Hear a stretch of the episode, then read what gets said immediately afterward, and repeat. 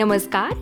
माझे नाव आहे ढमढरे नेहा व मी आपल्या सगळ्यांचे स्वागत करते या शोमध्ये ज्याचं नाव आहे दी प्रिशियस मॅन प्रस्तुत सोल्ट्युन्स आपण मागच्या भागात कोरोनात होरपळलेल्या माणसाची सत्य परिस्थिती ऐकली. आणि आता भाग दोन मध्ये यात अजूनही सत्य परिस्थितीला न विसरता येणाऱ्या आठवणी शिल्लक आहेत. चला तर सुरुवात करूयात आजच्या भागाला.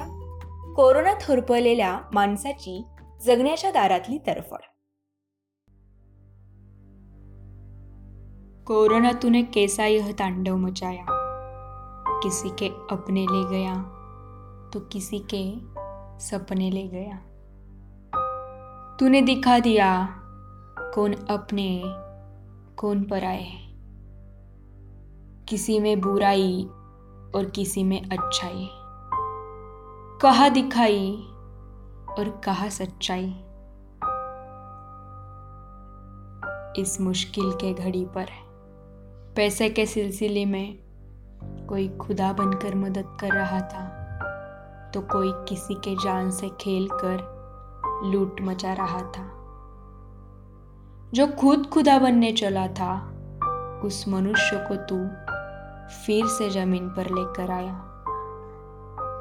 समझ में नहीं आ रहा है, इस मुश्किल के इंतज़ार में किधर है खुदा का साया? इस मुश्किल के इंतज़ार में किधर है खुदा का साया? जान को तो तूने सस्ती कर दी शव की स्मशान में तूने तो बस्ती कर दी।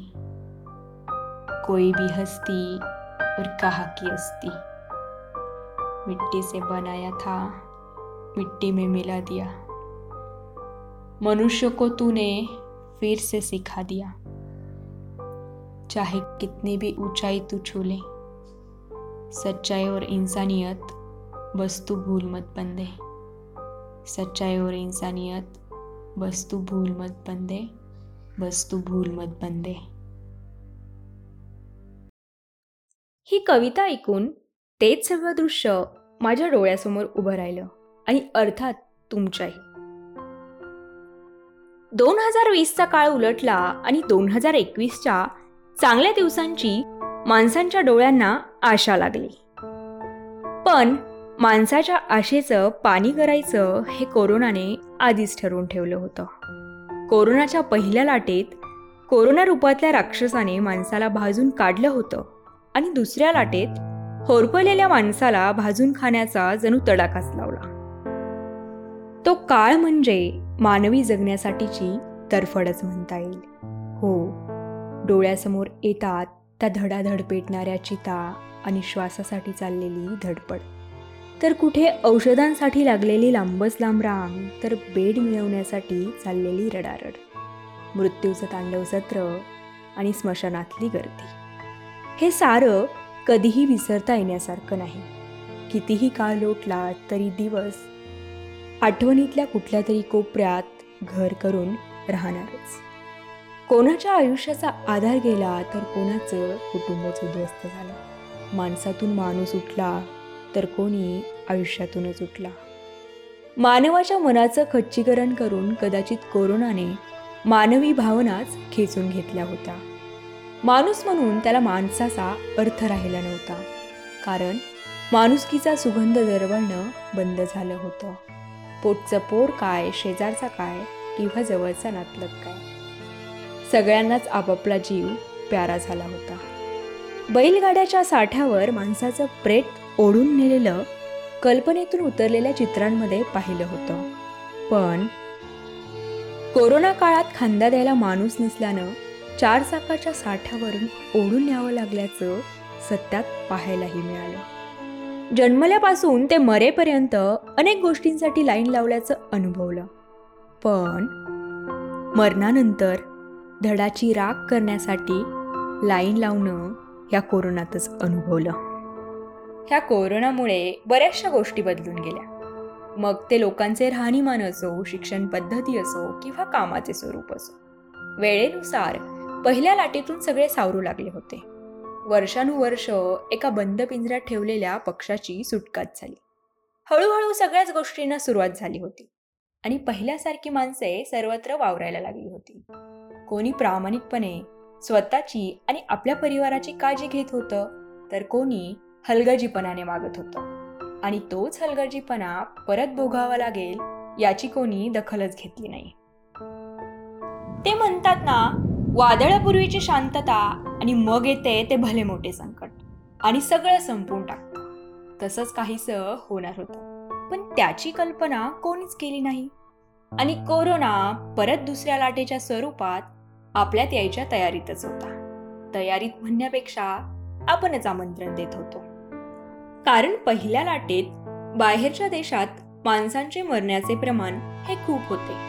आणि तेच आपल्या देशात कमी.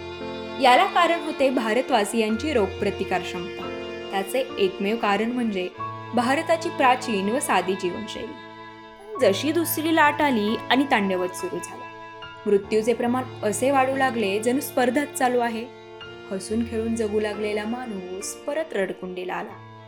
हॉस्पिटलमध्ये बेड मिळवणे मुश्किल झाले होते. ऑक्सिजनची कमतरता भासू लागली होती. एवढा या कोरोनानी हा आकार माजवला. पण प्रश्न हा होईल की या परिस्थितीला जबाबदार कोण? का आणि कशामुळे ही परिस्थिती निर्माण झाली? कोरोनाची पहिली लाट संपत आली आणि बरेचसे नियम टप्प्याटप्प्याने शिथिल करण्यात आले. सरकारवर पण सर्व बाजूंनी दबाव होता. अर्थव्यवस्था ढासळू लागली होती. जणू काही पाच ते दहा वर्ष मागेच गेले. एक वर्ष शाळा जॉब सण उत्सव यात्रा मिरवणूक सगळं काही बंद होतं. पण जसं लॉकडाऊन उठलं तसं माणसांनी जरा हलगर्जीपणाच केला. शासन निर्बंध तर लावत होतं पण एकीकडे निवडणुकीच्या सभा देखील भरत होत्या. जिथे चार जणांनी एकत्र यायचं नाही तिथे गर्दी करून आंदोलने केली जात होती. मॉल कपड्याचे दुकान ज्वेलरी शॉप हॉटेल यामध्ये तर प्रचंड गर्दी होऊ लागली. लॉकडाऊन उठल्यानंतर माणसांनी अजून एका बाबतीत मोठा हलगर्जीपणा केला. तो म्हणजे विवाह समारंभ. तशी सरकारची विवाह समारंभाला मान्यता होती. परंतु फक्त ती पन्नास ते शंभर लोकांची. पण तिथे पण माणसांनी हलगर्जीपणा केलाच. मग एवढ्या मोठ्या गर्दीत कोरोना वाढायचा थांबणार थोडीच होता. जिथं काळजी घ्या हा संदेश दिला जात होता तिथे तो पायदळी तुडवला जात होता. लोकांची समजूत अशी झाली होती की कोरोना म्हणजे काय साधा सर्दी आणि खोकला. मला काही होत नाही कोरोना मला होणारच नाही. अशा अति आत्मविश्वासी लोकांमुळेच तर कोरोनाचा फैलाव वाढत राहिला. तोंडावर मास्क लावा गर्दी करू नका. हे तर फक्त सर्वसामान्यांसाठीच नियम लादले की काय असा समज झाला होता. एवढेच नव्हे तर सर्वजण वाट पाहत होते ते म्हणजे लस येण्याची. येता येता जरा उशीरच झाला. पण उपयोग काय? लस आली पण त्याचाही लोकांनी काळाबाजारच केला. जिथे सरसकट सर्वांना लसीकरणाची गरज होती तिथे लसीची कमतरता भासू लागली. लसीकरणाला सुरुवात जरी झाली तरी नियोजन होते का? बलाढ्य अशा भारत देशाचे नाव जगभरात नावलौकिक नक्कीच आहे पण वैद्यकीय सुविधा मात्र कमी पडली. लाखो लोक मरू लागले कारण कालपर्यंत माणसाला मोफत मिळणारा ऑक्सिजन आज लाखो रुपये मागू लागला. जिथं माणसे मरू लागली तिथे हॉस्पिटलमध्ये रेमडिसिवीर या एका इंजेक्शनासाठी पळापळ चालू होती. पण माणसातला हैवान तिथे पण जागा झालाच. त्या ठिकाणी सुद्धा जीवापेक्षा पैशाला प्राधान्य देण्यात आले आणि माणुसकीला कायमा फासण्याचे काम चालू झाले. या सगळ्याला जबाबदार सरकार की या सगळ्याचा फायदा घेणारा माणसातला तो हैवान. पण सहन न होणारी ही परिस्थिती खूपच भयानक होती. कुणाचा बाप गेला तर कुणाची आई?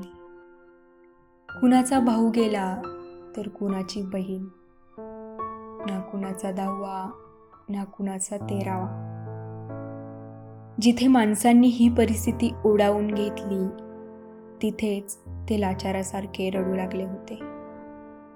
जिथे पैसा तर होता पण तो जीव वाचू शकत नव्हता. मग काय कामाचा? तो पैसा. आता जवळजवळ एक दीड वर्ष होत आले. कोरोना जाण्याचं काय नाव घेईना. ना मनसोक्त फिरता येईना ना मनसोक्त मित्रपरिवाराच्या गाठी होईना. कधी जाईल हा कोरोना? हा एकच प्रश्न तुम्हाला मला सगळ्यांनाच सतावत आहे. पण कदाचित याचं उत्तर कोणाजवळच नाही. आज देशात सर्वत्र तिसऱ्या लाटेची बोलणी चाललेली दिसून येते. तज्ज्ञांचे असेही मत आहे की तिसरी लाट सप्टेंबर ऑक्टोंबरपर्यंत येऊ शकते. कोरोना कधी संपेल माहीत नाही. आपण मात्र एकच करू शकतो. स्वतःची व स्वतःच्या कुटुंबाची काळजी घेणे. या एपिसोडमधील भावना सत्य परिस्थिती माझ्या शहरलेल्या मेंदूतून तुमच्या मनात उमटल्या असतील अशी आशा. आजचा एपिसोड तुम्हाला कसा वाटला आवडला असेल तर आमच्या या शोला फॉलो करा ज्यामुळे न्यू एपिसोड अपडेट सर्वात आधी तुम्हाला मिळेल. तसेच तुम्ही आम्हाला आमच्या at the rate the precious mind six या इंस्टाग्राम पेजला डी एम करून तुमचा प्रतिसाद कळू शकता. तुमचा प्रतिसाद आमच्यासाठी मोलाचा ठरू शकतो.